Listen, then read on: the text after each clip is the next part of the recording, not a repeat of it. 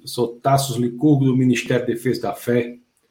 Quero dar boas-vindas a todos vocês que nos acompanham hoje na nossa escola bíblica semanal, toda terça-feira, às 21 horas. Nós estamos aqui reunidos para sermos expostos à palavra do Senhor. Gostaria de dar boas-vindas a todos que estão aqui. Coloquem logo aí no, nos comentários seu nome e de onde você está falando. Quero ver, quero dar boas-vindas a todos vocês. Uma alegria muito grande. Estão ouvindo bem? diga também se está tudo bem, se estão ouvindo bem, se está tudo certo. Então, estou aqui com o Luiz, Luiz Diadema. Ele já colocou aqui Tá, boa noite, boa noite, Luiz, seja muito bem-vindo. Quem está aqui também é o Orlando. Caputino está aqui, está latindo. Que aqui do meu lado latindo. Temos aqui o Orlando, também está aqui, seja muito bem-vindo. Orlando. Quem, tá também, tá, quem também está aqui é o Serrano, Serrano lá de Natal, grande Serrano. Seja muito bem-vindo, meu querido. pastora Camila Licurgo também está conectada conosco. A Maria Ângela, Campolina diz: boa noite, irmãos. Já apostos, cafezinho também, está tomando cafezinho muito bem. Sou fã número um desse cafezinho. Então, Deus abençoe nosso pastor BH Minas Gerais. Minas Gerais que tem não só uma culinária de, uma diferenciada, ou, ou, como se diz, uma cozinha diferenciada, né? Cozinha mineira, mas também tem um café excelente. Seja muito bem-vinda, Mariângela. Temos aqui a Elizabeth, também está conosco, Elizabeth Andrade, de Parnamirim, muito bem-vinda. Olha quem está aí o nosso querido Ricardo, bem-vindo, Ricardo.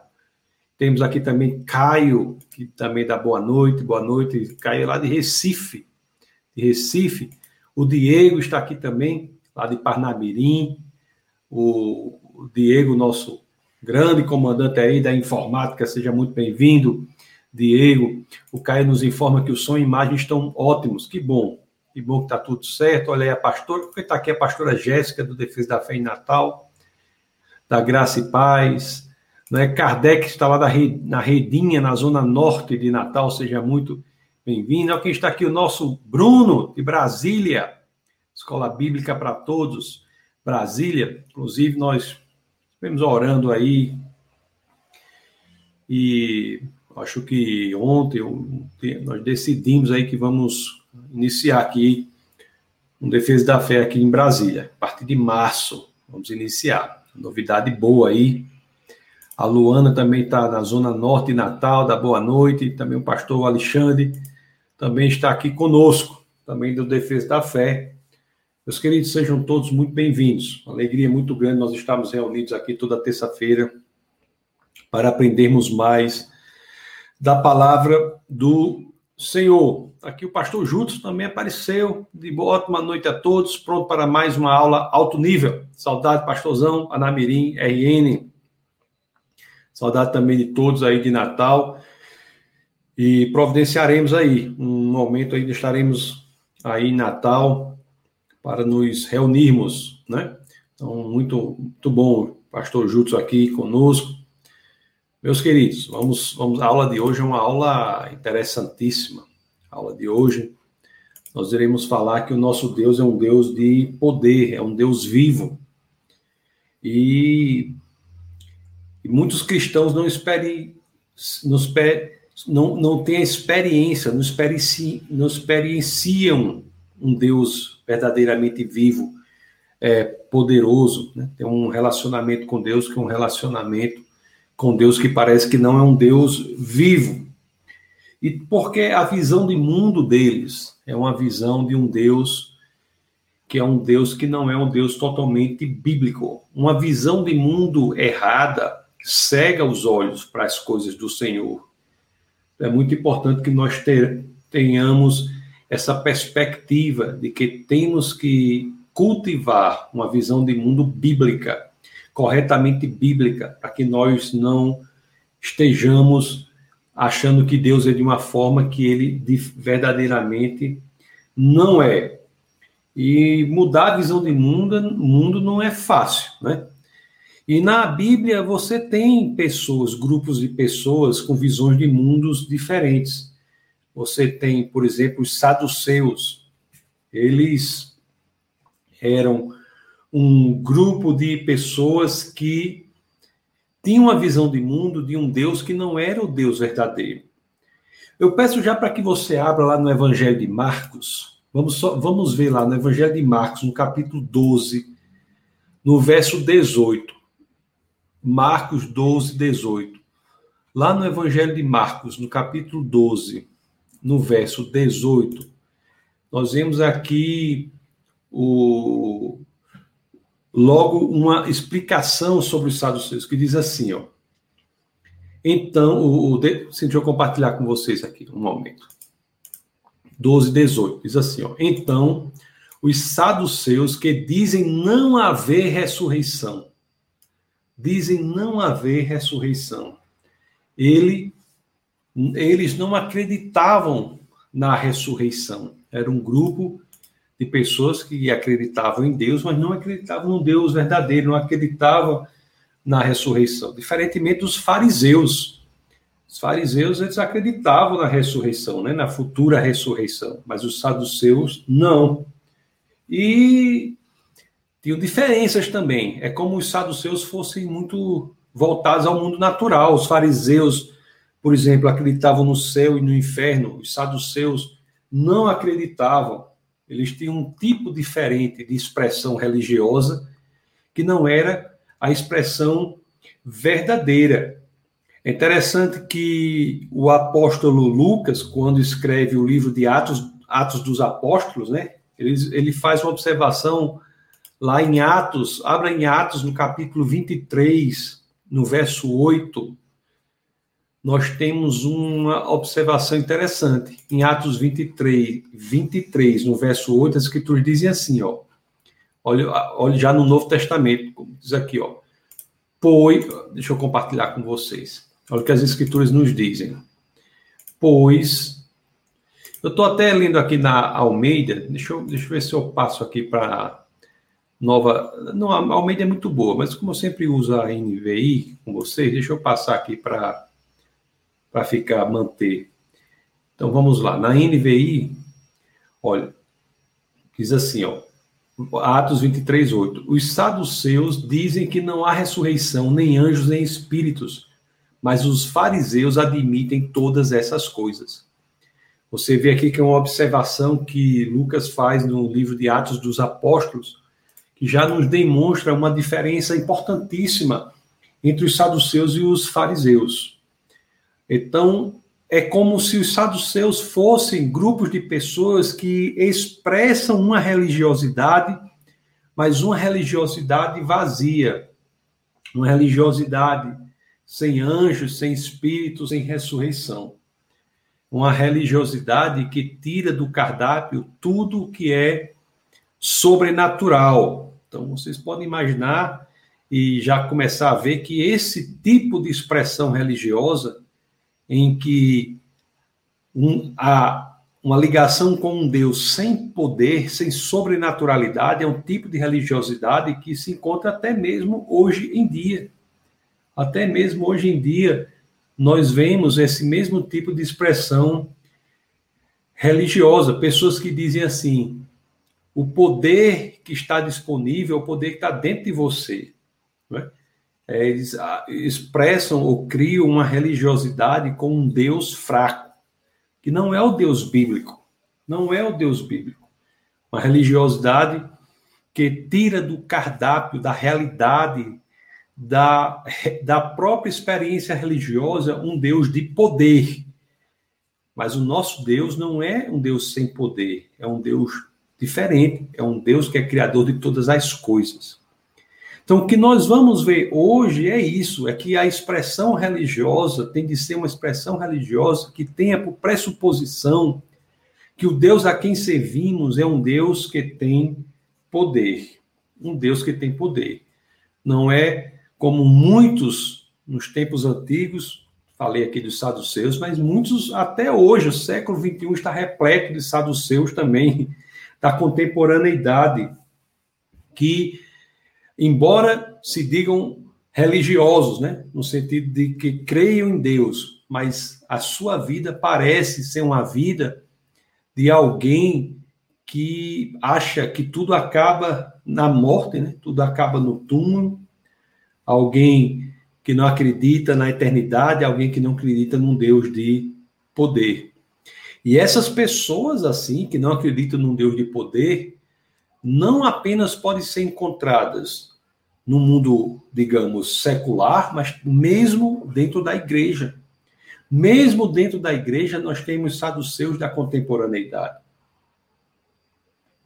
Assim como antigamente, os saduceus eram encontrados dentro do templo, hoje também é a mesma coisa. É possível encontrar saduceus da contemporaneidade Pessoas que desenvolvem uma religiosidade com Deus sem poder dentro das igrejas. Não é? Não estou dizendo que essas pessoas sejam mais. Não. Estou dizendo que essas pessoas sejam. que essas pessoas são espiritualmente cegas. Espiritualmente cegas. Expressam uma crença em um Deus que não é o Deus verdadeiro. É um Deus vazio de poder. Os saduceus, certa vez, certa vez, até confrontaram Jesus de Nazaré, nosso Senhor e Salvador Jesus Cristo, sobre a ressurreição. Ele, os saduceus haviam debatido com os fariseus sobre essa questão muitas vezes, e certa vez eles foram a Jesus de Nazaré e é, perguntaram. Interessante o, o argumento né, que eles trazem, eles dizem, fala, eles falam lá de uma mulher que se casou. Aí tem uma lei lá em Israel, né, que quando a pessoa é casada, o irmão morria, o outro irmão tinha que assumir o casamento. Se ele morresse, o outro irmão tinha que assumir o casamento. Isso para manter a linha, né? E, e, e o exemplo que os saduceus levam a Jesus era o que a mulher casou, o irmão morreu, ela casou com outro, o irmão morreu. Assim, ela casou várias vezes, aí diz, no final, na ressurreição, de de que marido ela, ela será esposa, né? Aí Jesus explica que o mundo, né, na eternidade, é diferente. É muito melhor do que nós possamos pensar ou imaginar, não é? Isso está lá, depois você lê lá no, em Marcos, no capítulo 12, no verso 23. Está lá na, naquela parte, está lá nessa, nessa, nesse texto bíblico, que ele ele que os saduceus fazem essa pergunta a Jesus.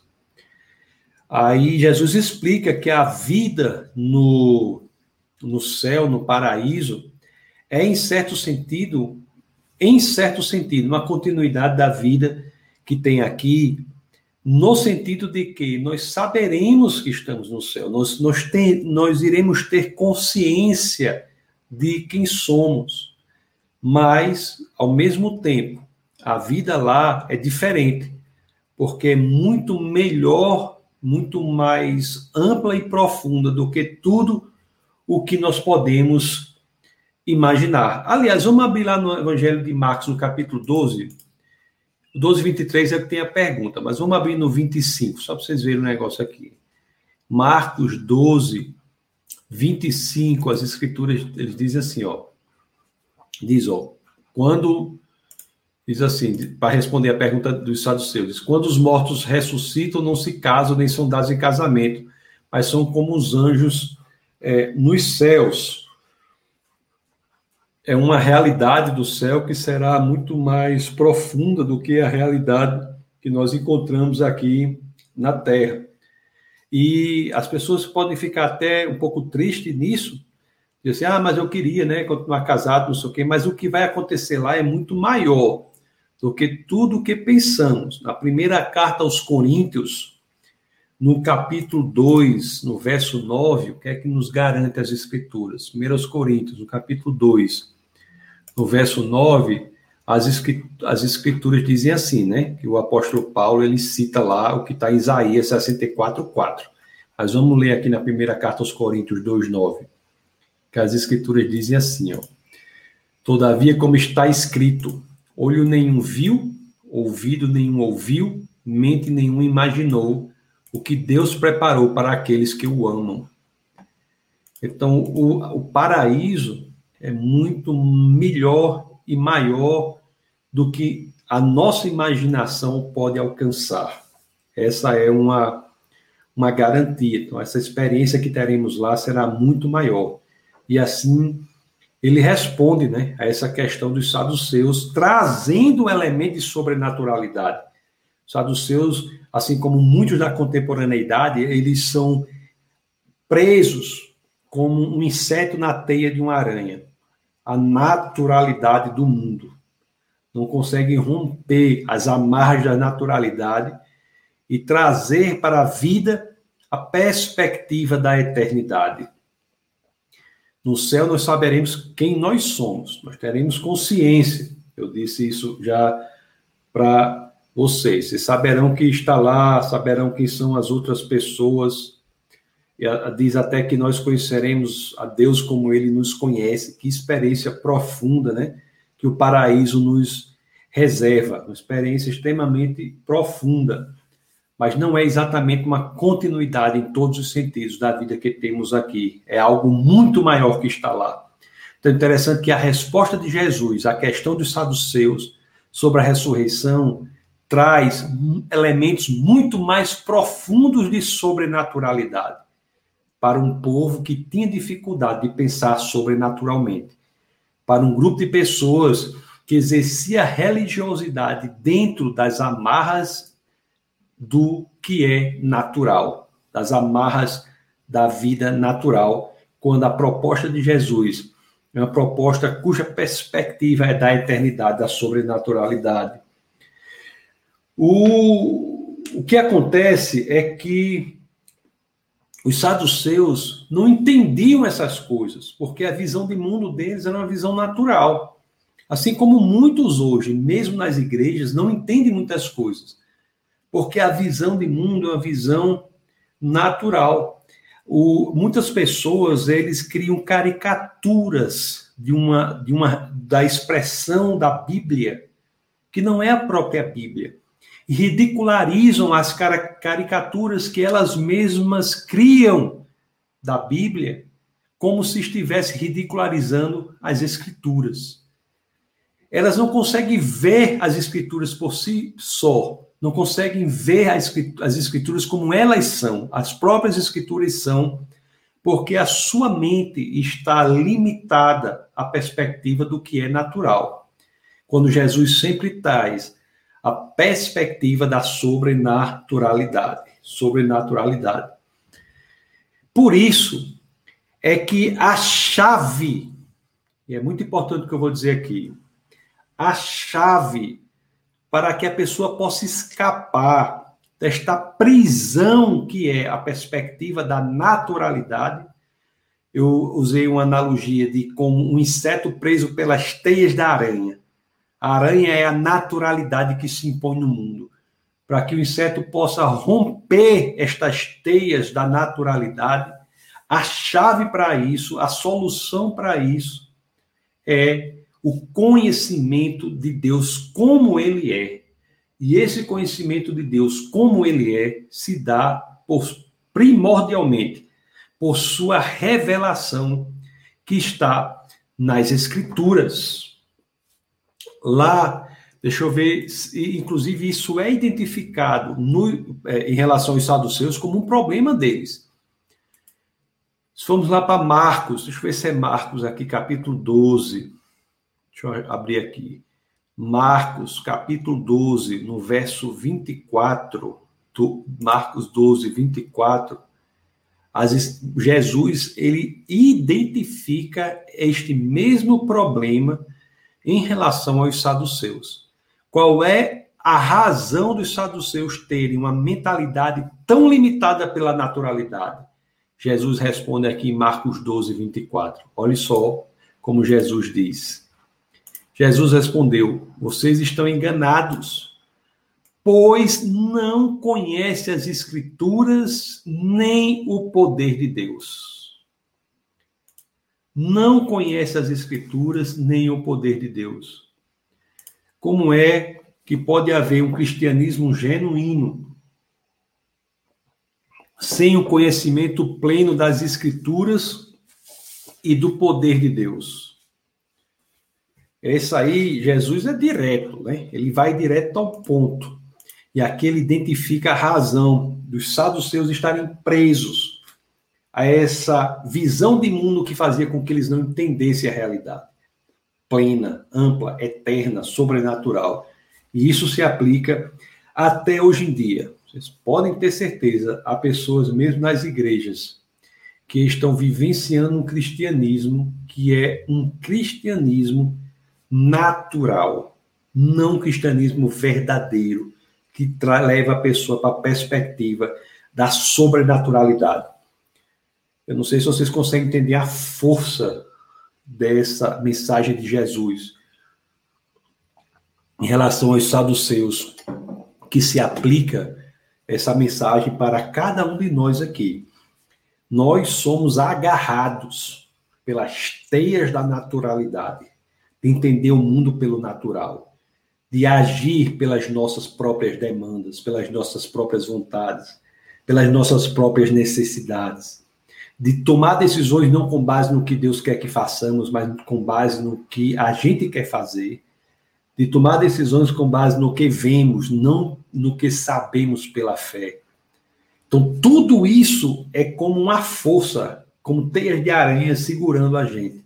E há uma maneira de sairmos disso, que é a mesma maneira que Jesus propõe aos saduceus, que é a maneira de conhecer as Escrituras e conhecer o poder de Deus. As Escrituras e o poder de Deus.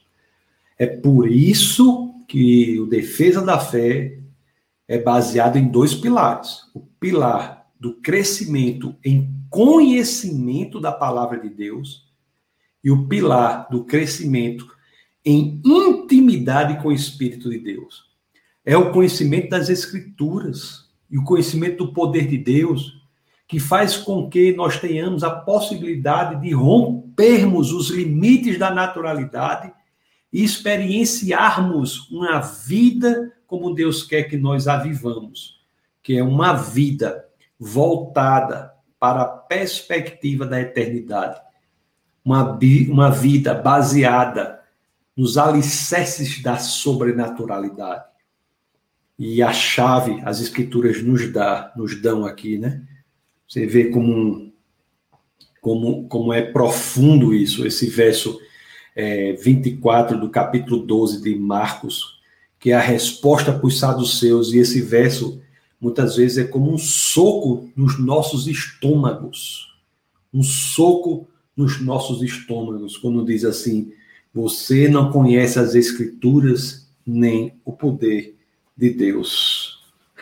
Meus queridos, se nós construímos a nossa vida sobre alicerces falsos, nós não iremos conhecer o Deus da Bíblia, o Deus verdadeiro.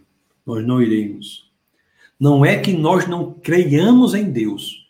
As pessoas que constroem a vida sobre, sobre alicerces falsos, sobre alicerces naturais, elas podem até crer em Deus. Mas o Deus em que elas irão crer é uma projeção da sua naturalidade e não o Deus genuíno que é revelado nas Escrituras. A grande saída, a grande solução é que nós tenhamos a capacidade, pela revelação nas Escrituras, de conhecermos o verdadeiro Deus e criarmos ou construirmos a nossa religiosidade com base no Deus que se revela e não no Deus que é projeção do que achamos que ele é. Tantas pessoas têm uma relação com Deus que nada mais é do que a projeção da sua própria mente. Por quê? Porque o Deus que elas adoram é o Deus que sai da sua própria mente, é o Deus que é uma projeção de si próprio, e não o Deus que se revela, o Deus que diz: Eu sou o que sou. O, o ponto de Jesus é esse. É esse. Por isso que os saduceus tinham dificuldade para crer na ressurreição, na sobrenaturalidade. Espero que vocês estejam entendendo a profundidade disso. Qualquer coisa, coloque aí nos comentários.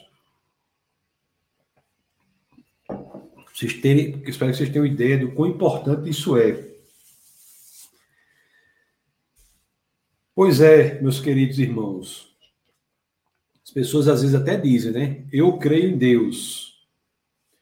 Mas dizem eu creio em Deus, mas se o coração dessas pessoas que dizem isso, de algumas dessas pessoas que dizem isso, for examinado, se nós fizermos um eletrocardiograma espiritual do coração das pessoas, muitas delas que dizem eu creio em Deus, talvez não seja identificado ali no coração dessas pessoas um Deus que elas, as pessoas mesmas, mesmas creio que possa fazer algo na vida delas.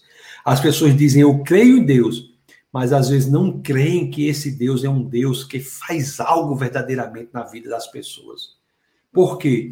Porque esse Deus em quem elas creem não é o Deus da Bíblia, mas é um Deus como o Deus dos saduceus, um Deus que está preso pelas amarras da naturalidade. Aí uma vez alguém diz assim: tem gente que crê num Deus e ora para esse Deus como se estivesse escrevendo uma carta para Papai Noel.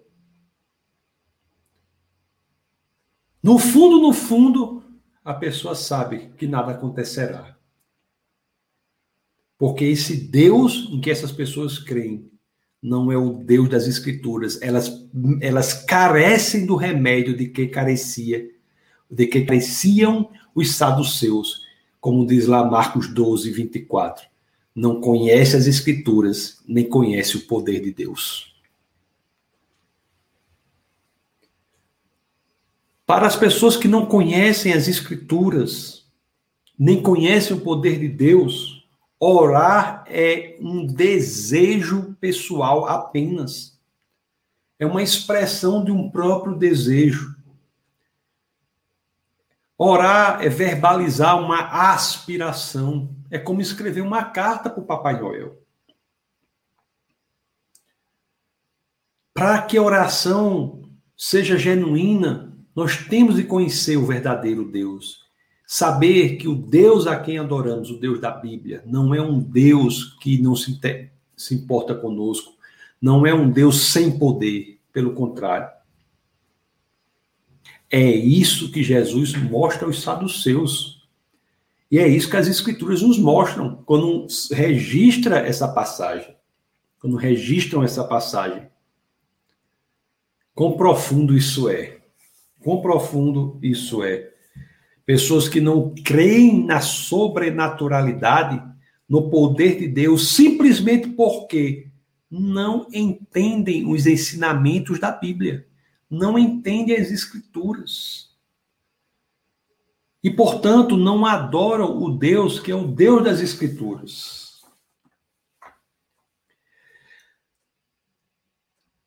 É interessante que Deus ele se apresenta da seguinte forma, né? Lá no, no mesmo texto, se nós nos mantivermos no, no mesmo texto do Evangelho de Marcos, é interessante que Marcos faz uma reflexão, uma alusão a como Deus se apresentou a Moisés. Depois de. Eu sempre eu gosto muito de usar também isso, porque após 400 anos de silêncio, quando seu povo estava no Egito, Deus volta a aparecer ao seu povo. E ele aparece ali, na sarça ardente, né, no arbusto flamejante. E Moisés fica impressionado, porque aquele fogo ele não consome o arbusto, ele é um fogo autossuficiente. Deus se apresenta a ele assim. E Moisés pergunta, né, como quem é, quem é, como eu direi, como eu explicarei o seu nome, né? E Deus diz assim: Eu sou o que sou. Ele, ele diz: Eu não sou aquele que você quer que eu seja. Eu sou o que sou. E também diz uma, algo interessante que iremos trabalhar aqui. Né? Ele diz assim: está lá, não precisa abrir, mas está lá em Êxodo, no capítulo 3, verso 6. Ele diz assim: Eu sou o Deus de Abraão, o Deus de Isaac e o Deus de Jacó. É isso, ou é a isso que se refere o Evangelho de Marcos, no capítulo 12, no verso 26. Esse sim nós vamos abrir. Abra aí Marcos, capítulo 12, no verso 26. Marcos 12, verso 26. Ele faz, Marcos faz uma referência ao que está lá no livro lá de Moisés, né? No, no, no, num dos livros, no, nos livros do Pentateuco, da Torá, dos livros de Moisés, Êxodo 3, 6. Diz assim, deixa eu compartilhar com vocês. Olha que interessante. A escritura diz, ó, quanto à ressurreição dos mortos, vocês não leram no livro de Moisés, no relato da sarça, como Deus lhe disse? Olha só o que Deus diz aqui, ó. Eu sou o Deus de Abraão, o Deus de Isaac e o Deus de Jacó. Quem estuda as Escrituras sabe que o Deus das Escrituras não é um Deus sem poder. É, é um Deus que se diz, que explica sobre si mesmo. Eu não sou um Deus sem poder. Eu sou o Deus de Abraão. Eu sou o Deus de Isaac. Eu sou o Deus de Jacó. O que é ser o Deus de Abraão? O que é ser o Deus de Isaac? O que é ser o Deus de Jacó? Porque muitas vezes, quando nós lemos isso, nós pensamos assim: não, ele está falando que é, o, que, que é o Deus de Israel, né? Porque esses são os patriarcas de Israel, de fato. Mas o que é ser o Deus de Abraão, o Deus de Isaac e o Deus de Jacó? O que é que Deus está nos dizendo quando se apresenta dessa forma? O que, que ele está dizendo? Quem foi Abraão, meus queridos? Abraão foi alguém que vivia em uma família de idólatras, de idólatras. E foi a Abraão que o Deus criador dos céus e da terra se tornou visível e apareceu lá, vamos, vamos, como vemos lá em Atos 7:3, vamos ler depois. E disse assim, né? Apareceu e disse assim: Deixe a sua terra, deixe o seu povo e vá até um lugar ou uma terra que eu ainda lhe mostrarei. Você quer ver? Abra em Atos, no capítulo 7, no verso 3. Atos 7, 3. Olha o que as escrituras nos dizem aqui, né? Atos, escrito por Lucas, ele mais uma vez faz, Lucas aqui, faz referência ao Antigo Testamento, mais especificamente ao livro de Gênesis, no capítulo 12, no verso 1. Mas vamos ver Atos. Depois, quando você estiver revendo essa aula, você vai lá para Gênesis e, e, faz a, a comparação, né? Mas vamos ler aqui Atos 7,3. Olha o que as escrituras dizem. Saia da sua terra e do meio dos seus parentes e vá para a terra que eu lhe mostrarei. Quando Deus diz para você assim, olhe, você, olhe, meu filho, minha filha, eu sou o Deus de Abraão, de Isaac e de Jacó. Quando ele diz para você, eu sou o Deus de Abraão, ele está dizendo que é o Deus que vai se meter em sua vida, vai se apresentar para você. Não é um Deus indiferente. É um Deus que se apresenta para você e propõe para você um projeto para você segui-lo. Não é um Deus como um Deus panteísta, que é a árvore, o vento que bate nas folhas, o raio do sol. O raio do sol não mexe na vida de ninguém. O vento que bate, a brisa do mar. Não. É um Deus que chega a alguém, nascido numa família de idólatras, e propõe uma forma de viver que é diferente da forma que está circunscrita à naturalidade do mundo. É uma forma que diz: deixe a sua parentela, saia da sua terra, do meio dos seus, e vá para a terra que eu lhe mostrarei. Tira o homem da naturalidade e leva para a supernaturalidade, para a sobrenaturalidade leva o homem para uma outra dimensão da existência. Nós não vivemos pelo que vemos, nós vivemos pelo que Deus nos mostra. Então, esse Deus, se você é cristão, é, diz para você, como disse a Moisés: Eu sou o Deus de Abraão. E o Deus de Abraão não é um Deus como a brisa que balança a folha da, da árvore. É um Deus que vem para intervir na sua vida e apresentar a você uma proposta de existência.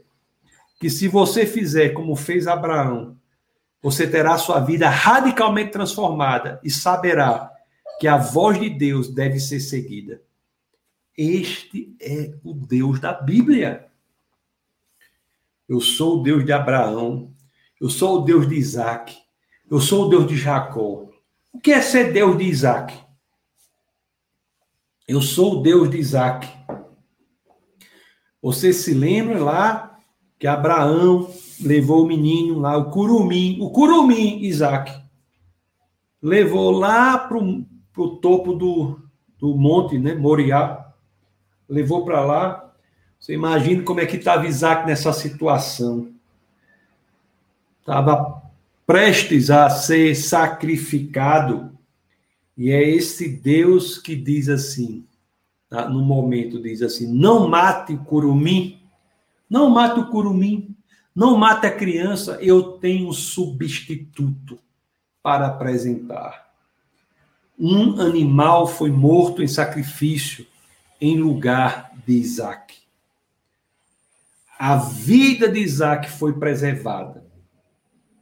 Que é ser Deus de Isaac? Que é ser Deus de Isaac? Deus de Isaac é o Deus que entra na situação para salvar o seu povo. O Deus de Isaac é o Deus que apresenta o substituto para a morte que nos pertencia. Não é um Deus que, não, que nos deixa a nossa própria sorte é um Deus que dá a si próprio em substituição pela destruição que cabia a nós. Então, se você é cristão, você não serve um Deus sem poder. Você serve ao Deus de Abraão, que é o Deus que tem uma promessa para a sua vida, tem um plano para você viver. Você serve ao Deus de Isaac, que é um Deus que apresenta um substituto para que você não tenha a morte eterna. Este é o Deus de Abraão e Isaac. E é um Deus que não desiste. Não é um Deus que deixa a coisa rolar, acontecer. Não. E, aliás, é sobre isso que ele nos ensina quando ele fala: Eu sou o Deus de Jacó. Eu sou o Deus de Jacó. Jacó, alguém que tentou um caminho alternativo, não é? Caminho de, às vezes, de mentira, caminho de enganação, não só em relação a Deus, em relação à própria família dele. Mas Deus, ele não deixa a pessoa assim. Ele se envolve na situação. Ele está conosco. O que foi que Deus fez com Jacó? O anjo de Deus, né, o próprio Deus, entra numa luta com Jacó. Que na realidade é uma luta por ele, em favor dele. Essa luta muda Jacó. Então, quando Deus diz, Eu sou o Deus de Jacó, ele está dizendo, Eu sou um Deus que luto por você, que me envolvo na situação por você. Eu sou um Deus que não o deixo à sua própria sorte. Eu sou um Deus que me envolvo na situação até as últimas consequências por você. Isso é o que ele nos ensina quando ele diz: Eu sou o Deus de Abraão, eu sou o Deus de Isaac, eu sou o Deus de Jacó. Esse Deus a que servimos não é um Deus vazio, é um Deus de poder. É um Deus de poder é um Deus vivo. E se nós entendemos isso, nós não podemos viver o mundo como viviam os saduceus, unicamente sobre os alicerces da naturalidade. mas nós passamos a viver o mundo entendendo que a experiência da existência não acaba no túmulo, mas continua por toda a eternidade. É um Deus que nos chama para um propósito. Esse é o Deus de Abraão. É o Deus que nos salva da morte eterna. Este é o Deus de Isaac. E é um Deus que se envolve e luta por nós. Esse é o Deus de Jacó. O nosso Deus é o Deus de Abraão, Isaac e Jacó. É o Deus que modifica situações. É o Deus que transforma circunstâncias. É o Deus que revoga relatórios. É um Deus que faz com que coisas apareçam até mesmo de situações que você nem pode imaginar. É um Deus de poder. É um Deus de poder. É por isso que, para quem tem uma visão de um Deus seco, de um Deus vazio, às vezes milagre é a última coisa que a pessoa espera do Deus, quando na realidade o Deus verdadeiro, se nós nos dedicamos ao Deus genuíno, ao Deus verdadeiro, milagres são consequências naturais desse Deus. Então, se você está numa situação difícil, passando por uma situação de saúde, uma situação complicada, seja qual for, você tem de saber e tem convicção de que esse Deus a quem nós servimos não é um Deus sem poder. É o Deus de Abraão, Isaac e Jacó. É o Deus que criou tudo a partir do nada. É o Deus que é capaz de mudar circunstâncias. Meus queridos, são milhares e milhares de pessoas dentro das igrejas que hoje estão exatamente como os saduceus. Pessoas profundamente religiosas, muitas das quais pessoas boníssimas, boníssimas. Pessoas que expressam a crença em Deus, pregam as escrituras, o que entendem das escrituras, mas o Deus em que elas creem parece ser como um ventinho do final da tarde, ou como aquele vento nordeste, lá no sertão do Rio Grande do Norte, que chega às sete horas da noite. É um ventinho assim. É um ventinho assim. Um vento bom, refrescante, que nos tira do calor, mas é um vento sem poder. Esse não é o nosso Deus. Esse não é o nosso Deus. Nosso Deus não é um Deus que só se faz sentir em momentos únicos. Ai, no, no funeral, casamento, aniversário, aos domingos.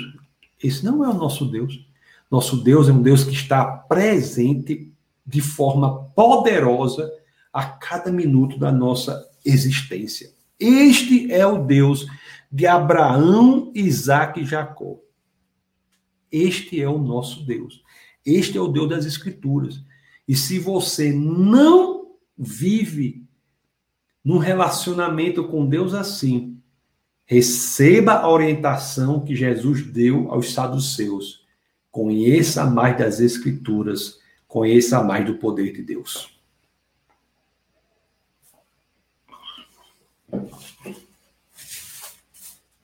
Pois é, meus queridos. Pois é. Por que muitas pessoas preferem um Deus sem poder? Isso é uma pergunta interessante. Será que é mera ignorância? Talvez. Mas eu vou dizer uma coisa para vocês. Muitas pessoas não estão convencidas de se verdadeiramente querem se relacionar com Deus vivo. Muitas não estão convencidas. É engraçado que C.S. Lewis, ele escreve num livro, um livro chamado Milagres, ele toca nesse ponto, né? Tem aqui um texto, ele diz: para muitos, né, um Deus subjetivo de beleza, verdade e bondade dentro das nossas próprias cabeças é um Deus melhor. Para muitos, esse Deus é um Deus melhor. Não é?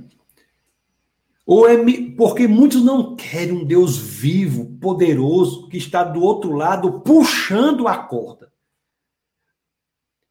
Nos fazendo ver qual é a sua vontade em oposição à nossa própria vontade. Nos levando a uma velocidade que nós temos a consciência que não podemos caminhar nessa velocidade. Porque e só nos envolvemos no projeto porque sabemos que é Deus. O Deus vivo propõe e apresenta uma vida diferente. Não é uma vida como muitos querem, não. Uma vida de ficar o tempo todo como se fosse um cachorro vira-lata no mormaço do sertão, deitado e balançando o rabo para um lado, balançando o rabo para o outro, balançando o rabo para o outro, para um lado para o outro, até para chegar o outro dia e fazer a mesma coisa. Muitos não querem um Deus vivo que transforme e modifique tudo. Eu sempre digo na igreja, tem gente que diz assim: ah, Jesus entrou na minha vida e tudo ficou bem calminho. Tudo. Jesus entra na nossa vida e tudo fica de cabeça para baixo. Porque nós não passamos a ver o mundo mais pela perspectiva da naturalidade. Nós passamos a ver o mundo pela perspectiva da eternidade. E tudo que é natural da perspectiva da eternidade ganha novas cores, ganha novos valores, ganha novas proporções, tudo é colocado na proporção correta quando vemos essas coisas da perspectiva da eternidade. O Deus de Abraão, Isaac e Jacó transforma tudo. Transforma tudo. Nosso Deus é um Deus poderoso, meus queridos. Nosso Deus, esse Deus que nos tem um propósito, nos chama, esse Deus que nos salva, esse Deus que se envolve, esse Deus que cria tudo a partir do nada, esse Deus de poder, é um Deus que ressuscita mortos, é um Deus que transforma situações, é um Deus que é capaz de modificar a existência de cada um que abre o coração para a sua influência na sua própria vida é um Deus de milagres. É um Deus de milagres. É um Deus de milagres. Uma vez alguém disse assim, né? É um Deus de muitos milagres. Agora, há três milagres impressionantes, né? Que, alguém já estabeleceu como centrais para o plano da salvação. Esse Deus de poder nos propõe uma vida impressionante e ele nos dá situações incríveis. Esses três milagres são centrais. São centrais. O primeiro é quando o Deus criador dos céus e da terra ingressa na humanidade. A encarnação do Cristo é um milagre que transforma tudo. A encarnação do Deus vivo é um milagre que transforma tudo. Nunca ninguém veio ao mundo assim. Todas as pessoas, todas sem exceção, vêm da união do homem com a mulher. Mas no caso do Deus, quando ele vem ao mundo, ele vem por meio de uma virgem ele vem de forma totalmente diferente. Este é um dos maiores milagres do plano da salvação. Deus veio ao mundo.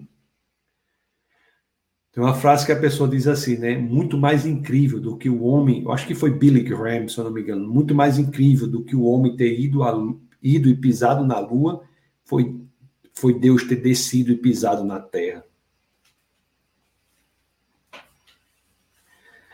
Um Deus que vem e ingressa na humanidade dessa forma.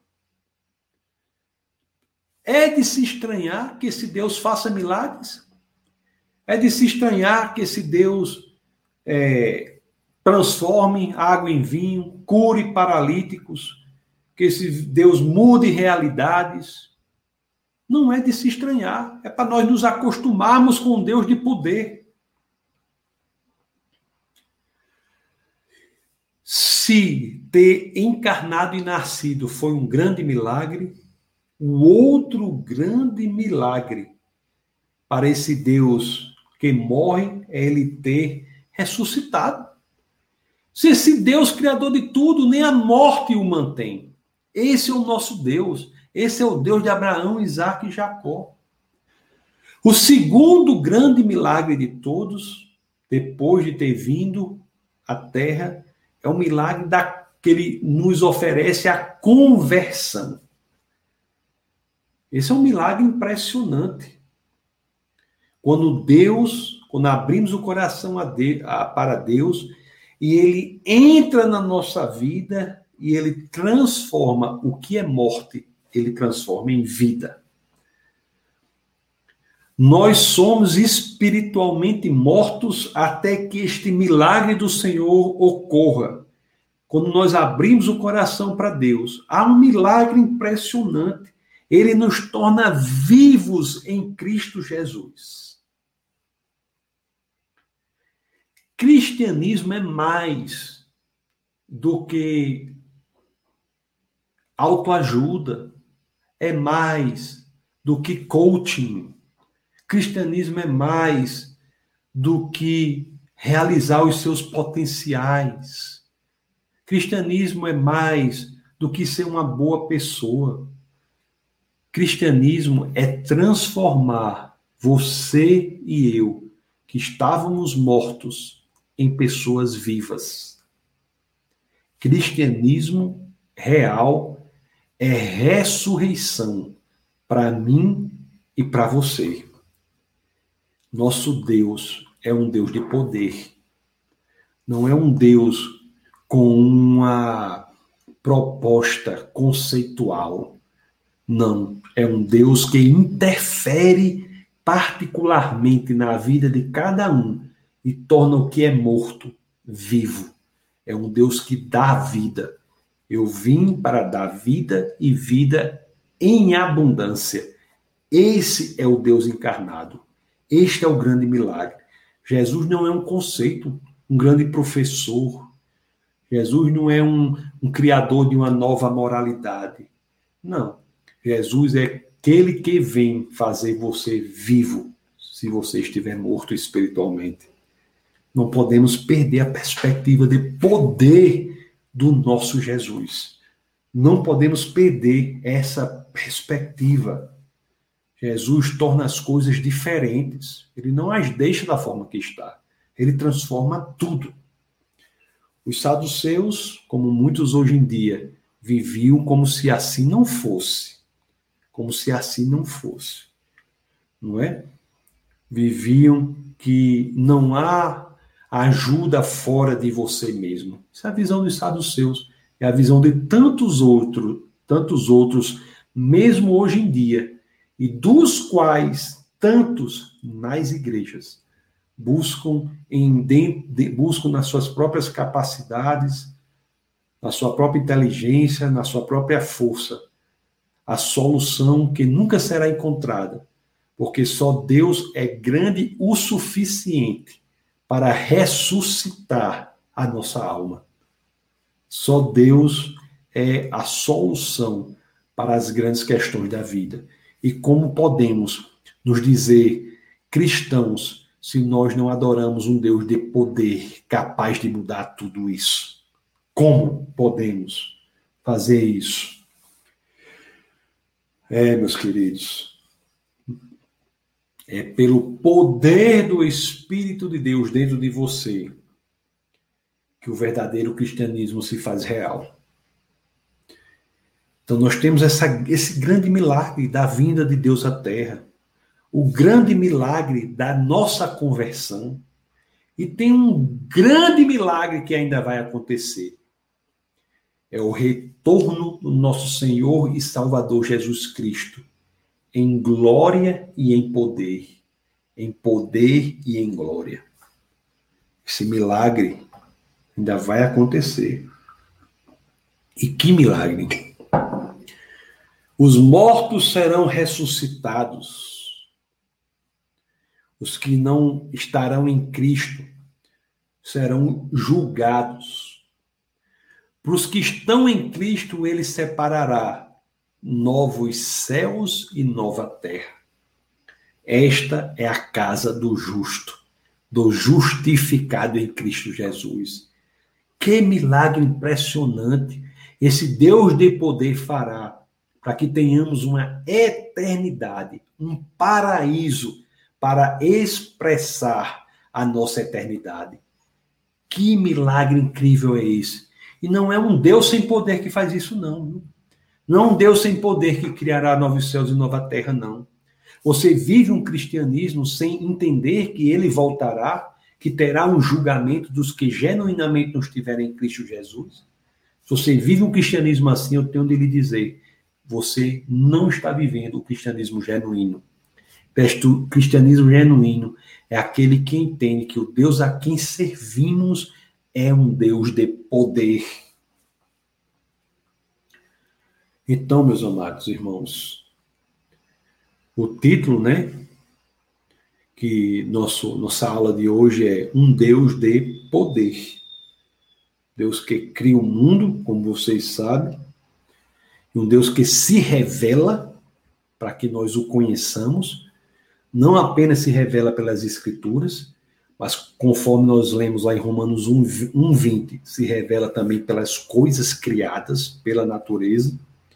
É um Deus que, ao se revelar, faz com que nós entendamos que Ele é um Deus todo-poderoso e, portanto, capaz de transformar a minha e a sua vida, a começar pela nossa conversão. Nada é impossível para esse Deus. Mas se você não está conseguindo ter esse tipo de experiência, se você não conhece o Deus genuíno da Bíblia, siga a orientação que ele deu aos saduceus. Conheça mais das Escrituras e conheça mais do poder de Deus. Amém? Então são 9h58, né? Vou ler agora os comentários. Coloque suas observações nos comentários, porque a aula de hoje foi muito poderosa, né? As, pela, pela exposição das Escrituras. Que nós possamos, a partir de agora, cultivar uma relação com o Deus genuíno bíblico, que não é um Deus confortável, né? como não foi para Abraão. Não é um Deus confortável, como não foi para Abraão. Nem foi para Isaac, porque na última situação ele intervém e se coloca, né? e, a, e apresenta o substituto. E muito menos para Jacó, que não deixou Jacó levar os desmandos da vida dele, se apresentou como alternativa, não desistindo dele como Deus não desiste de nós, para que nós transformássemos a nossa vida. Temos muitas. Sim. Pois é, meus queridos, se você está em Brasília, aí se prepare, nós iremos começar um, uns encontros aqui, a partir de março.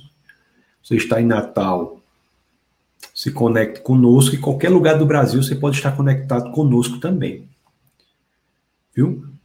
Nós temos aqui muitas pessoas aqui, né? Acho que o Bruno já falei, nós temos aqui o Bruno, né? Ah, o Bruno eu falei. Tá? Grande Bruno. Luana está aqui também, ó. Tá? Boa noite, graça e paz a todos, Zona Norte. Eu acho que eu já falei, né? Até o Jutos. Ó, quem está aqui, o grande Anderson. Ah, muito bem-vindo, meu querido. A paz do Senhor, Anderson de Brasília. Anderson é uma bênção a ele, sua família toda. Anderson, Flávia e Sarinha. E Isaac também, né? Isaac também. O Luiz Pedro está aqui. Boa noite, graça e paz, pastor. Olá, Luiz, seja muito bem-vindo. A Simone da Graça e Paz, muito bem-vinda. Girlene Gonçalves, muito bem-vinda, Girlene. Olha aí, João. Esse João aí, rapaz, João é alto nível demais. Da boa noite, graça e paz. Pastora Jane está por aqui também. Boa noite, graça e paz, pastor e todos os irmãos. Reginaldo da Graça e Paz também. Lá de Ourinhos, muito bem-vindo, Reginaldo. Aqui, ó, Milena, Milena Ferreira, Milena e sua família também abençoada, né? Bruno e Bruninha, sejam muito bem-vindos. A Maria Borges também, da a paz do Senhor, graça e paz, seja muito bem-vinda. Maria José diz, boa noite, pastor Tassos e a Igreja do Senhor. Boa noite, Maria José, que está lá em Fortaleza. Vamos começar também, viu, um núcleo lá em Fortaleza. Se você é de Fortaleza, manda aí um WhatsApp para a gente também, que vai ter uma reunião, vai começar uma reunião lá, viu? É 84, o WhatsApp do Defesa da Fé, 84 98185 1517. 84, o DDD 98185 1517. O Kardec diz assim, ó, eu acho que ele cita um livro, uma, um hino. Eu creio em tudo que a Bíblia diz, sem dar limites à compreensão. É isso aí, né? Vivemos a perspectiva da eternidade. Maria Conceição, tá do Rio de Janeiro. Grande Rio de Janeiro. Boa noite, graça e paz a todos. Seja muito bem-vinda, viu, Maria Conceição? Muito bom você estar sempre conectada conosco também, conosco também. Olha aí, Dani, tá aí. O Serrano, aleluia, aleluia, aleluia. Já o Serrano, nosso. O Defesa da Fé é um ministério pentecostal. Então você pode dizer aleluia, aleluia, aleluia, pode pular, você pode pular. Agora, se você for como Serrano, que pula muito alto, a nossa sugestão é que coloque umas almofadas no teto, amarrada no teto. Ele diz, ó, que Deus maravilhoso, Serrano diz. Glória a Deus. Aqui está o Luciano Dantas Costa. Boa noite, paz do Senhor Jesus. Boa noite, Luciano. Seja muito bem-vindo. Nós temos aqui Jocélio Maia. Olha aí o Jocélio aqui. Glória ao nosso Deus. Amém. Deus é bom, né? Anderson Silva está aqui também, graça e paz a todos. Marco Aurélio, a paz do Senhor Jesus, a paz, meu querido. Nós temos aqui do Ceará, assistindo aqui de, do Porto das Dunas, Ceará, Felipe. Muito bem-vindo, Felipe. É, eu morei, eu morei quase três anos no Ceará, na, ali na área da Chapada Nacional do Araripe, naquela região do Cariri. Trabalhei lá por quase três anos. Fiz grandes amigos ali, viu? Pessoas maravilhosas. Serrano diz aqui, ó, temos que viver no sobrenatural de Deus. Isso aí, Serrano, muito bem. O que a Maria diz aqui. Elda Maria da Silva diz assim, ó, Elda Máximo da Glória. Aleluia, aleluia. Ó, o Anderson diz, bênção. Isso aí, Anderson, que bom, meu querido. O Luciano assistindo de Goiás. Ah, assistindo do Goiás. Palavra sempre edificante. Deus é bom. Deus é bom. É... Mas é Deus Todo-Poderoso. Aí diz aqui, pastor, a salvação para Carol com K. Carol com K. Ou ela é o Satanás na terra? Você sabe quem é essa Carol com K? Eu vou consultar aqui o setor técnico aqui do Defesa da Fé, porque eu estou totalmente por fora das coisas. Uma... Hã? BBB? Sim. Carol com K. É porque a gente aqui em casa não tem televisão, não, sabe, Felipe? A gente vive aqui como, como as coisas de antigamente. Tem rádio, tem rádio, sabe? Mas televisão não tem, não. Mas eu, vi, eu fiquei sabendo aqui que é um negócio, né? Agora eu vou dizer uma coisa para você interessante. A questão da salvação, é, essa sua pergunta é muito importante. Porque para o arrependimento sincero, a conversão genuína está disponível. Não há nada de mal, tão mal que você tenha feito, que você esteja fora, esteja fora do alcance de Jesus. Nada de mal. De tão mal que você tenha feito, que Jesus não esteja disposto a trazer a pessoa para ele, desde que o arrependimento seja verdadeiro. O exemplo disso é o ladrão na cruz. Aquele ladrão na cruz não tinha nada a oferecer a Jesus. Nada a oferecer a Jesus, absolutamente nada. Eu sempre digo assim: ele não podia fazer boas obras porque seus braços estavam pregados na cruz ele não podia caminhar pelas veredas da justiça, porque seus pés estavam pregados na cruz. Nem antes nem depois, porque ele estava prestes a morrer. Mas ele, diferentemente do outro ladrão, ele olha do lado e vê aquele homem ensanguentado, Jesus de Nazaré, e reconhece nele o Deus encarnado. Tanto que ele faz assim: Senhor, conhece o senhorio de Cristo. E a oração de salvação dele é: lembre-se de mim no paraíso. E a resposta de Jesus tem duas características, pelo menos. Uma é que ela é maravilhosa. Diz assim: ainda hoje estarás comigo no paraíso. E a segunda é que ela é imediata. Não precisou o ladrão ter feito nada. Imediatamente ele recebeu o ticket para o paraíso. Bastou que oferecesse ao Cristo um coração arrependido, sincero. Então, ninguém está fora do alcance de Jesus. Eu sei que talvez você tenha feito esse comentário brincando. Eu não entendi a brincadeira porque essa pessoa aí, não sei. Mas ninguém está fora do alcance de Jesus. Isso é muito sério. Na função pastoral, muitas pessoas chegam para a gente e dizem assim: Pastor, eu acho que eu preciso mudar muito para voltar para o Senhor. Isso é um erro teológico. Não, você não precisa mudar muito para voltar para o Senhor. Basta você genuinamente se arrepender do que você tem feito e querer mudar. Não é, você não precisa ser justo para ser cristão. Você precisa ter sede e fome de justiça. Bem-aventurados, já dizem as bem-aventuranças, né, de Jesus.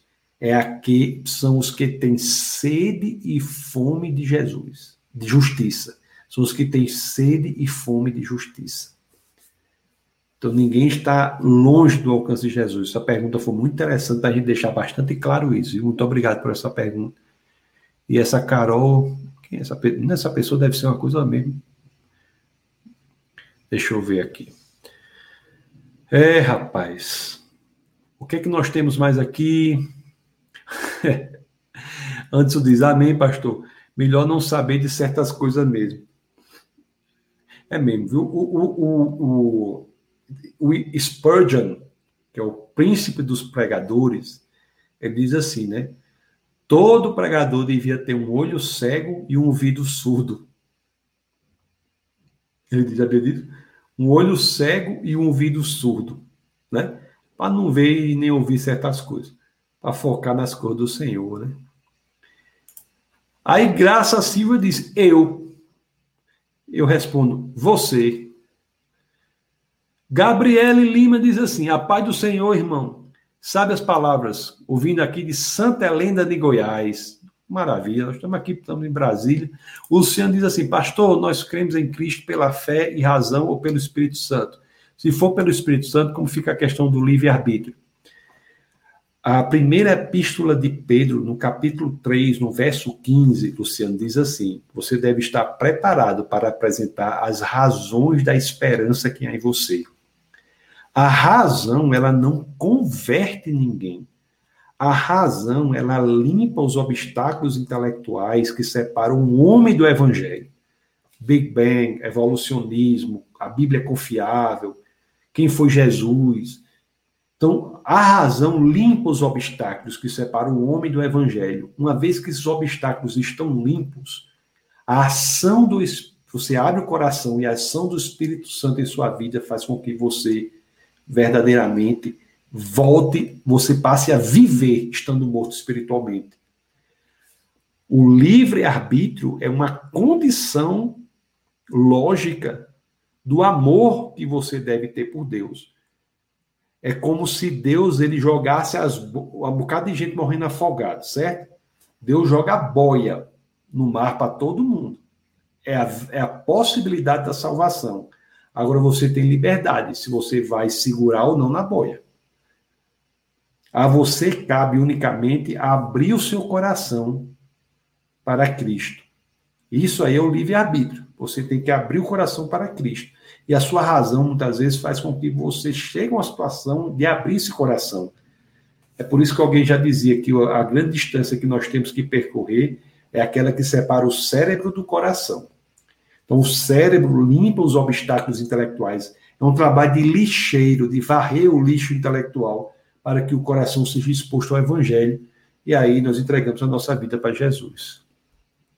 O que não quer dizer que a fé seja contrária à razão.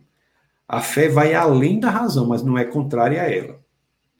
A fé cristã é uma fé racional. Está lá na primeira de Pedro 3,15. Você tem que saber as razões da esperança que há em você. A sua fé é racional, só que na sua estrutura racional, Deus está na equação. O anjo diz assim: está mais que certo, está certíssimo para a glória do eterno. Eu digo é glória. É isso mesmo, glória. O Luciano, o Luciano diz: Pastor, congrego numa igreja pentecostal também. Pois é. Muito bem. É isso aí. O Luciano diz: Entendi, pastor. Glória a Deus. Ainda amém que você entendeu. Muito bom, Luciano. Meus queridos, toda terça-feira nós temos a nossa escola bíblica, 21 horas. Às quintas-feiras nós temos o nosso webcast É Proibido Não Pensar. É proibido não pensar. E, e no, nesta quinta-feira nós iremos bater um papo muito interessante aí, está tudo programado. Iremos falar algumas questões de Deus e a matemática uma área até um pouco comum, assim. Mas vou tentar falar sobre esse assunto aí. Deus e a matemática, tá bom? Quinta-feira, 21 horas. Para os lugares em que há defesa da fé, quarta-feira, culto de oração. Você está num lugar que tem uma defesa da fé, quarta-feira, culto de oração, às 19 horas, tá bom? Então é isso, meus queridos. Até quinta-feira, aqui no defesadafé.tv. Se você ainda não é inscrito, se você ainda não é inscrito no canal, se inscreva. Só é você digitar aí defesadafé.tv, que você é direcionado ao canal de vídeos. Se você está assistindo pelo Facebook, vá lá para o YouTube, se inscreva no YouTube. Se você ainda não é inscrito no Instagram, se inscreva. Que nosso Instagram é arroba defesa da fé. Arroba defesa da fé. Tá bom? É isso, meus queridos. Por fim, nós temos aqui TH, que ainda não tinha se pronunciado, fala de Maceió, Lagoas, pessoas de todos os lugares do Brasil. Graça fala de São Paulo. São Paulo. Ah, eu acho que ela escreveu, eu sou de São Paulo. Ela escreveu só eu, né? Agora completou, eu sou de São Paulo. Ok, e antes fala Deus e a matemática. É, vou combinar para quinta-feira nós falarmos sobre isso. Ok, meus queridos? Muito obrigado pela presença de vocês. Né? Que Deus os abençoe poderosamente Deus abençoe poderosamente. E na próxima escola bíblica nós já entraremos no Evangelho segundo Lucas, segundo São Lucas, tá certo? Nós iremos ver por que Jesus é diferente de todas as outras pessoas que já viveram. Por que Jesus é diferente? Temos até um, um café com. Eu estou até organizando o calendário do Café com Ciência de 2021 não é? Estou organizando o calendário, Defesa da Fé vai já divulgar, tá bom? E relembrando, se você é de Brasília, ou conhece alguém de Brasília que, que, que está procurando uma igreja, nós iremos em março, nós iremos fazer, começar os encontros aqui, tá bom? Você pode mandar um, qualquer coisa, se você quiser saber mais detalhes, ou saber mais detalhes, manda um WhatsApp Defesa da Fé. Ó, tá aqui o WhatsApp Defesa da Fé, isso aqui. Manda um WhatsApp que a nossa equipe vai mandar os detalhes para você, tá bom? Vai começar esse, esse movimento, vai começar em Brasília e também está se articulando para começar em Fortaleza, tá bom? Esses dois novos lugares aí vão começar, tá bom? É, então Deus abençoe poderosamente e nunca se esqueçam, aqui no Defesa da Fé é proibido não pensar. Então Deus abençoe e até a próxima oportunidade. Essa foi uma produção do Ministério Internacional Defesa da Fé, um ministério comprometido em amar as pessoas, abraçar a verdade e glorificar a Deus. Para saber mais sobre o que fazemos, acesse defesadafé.org.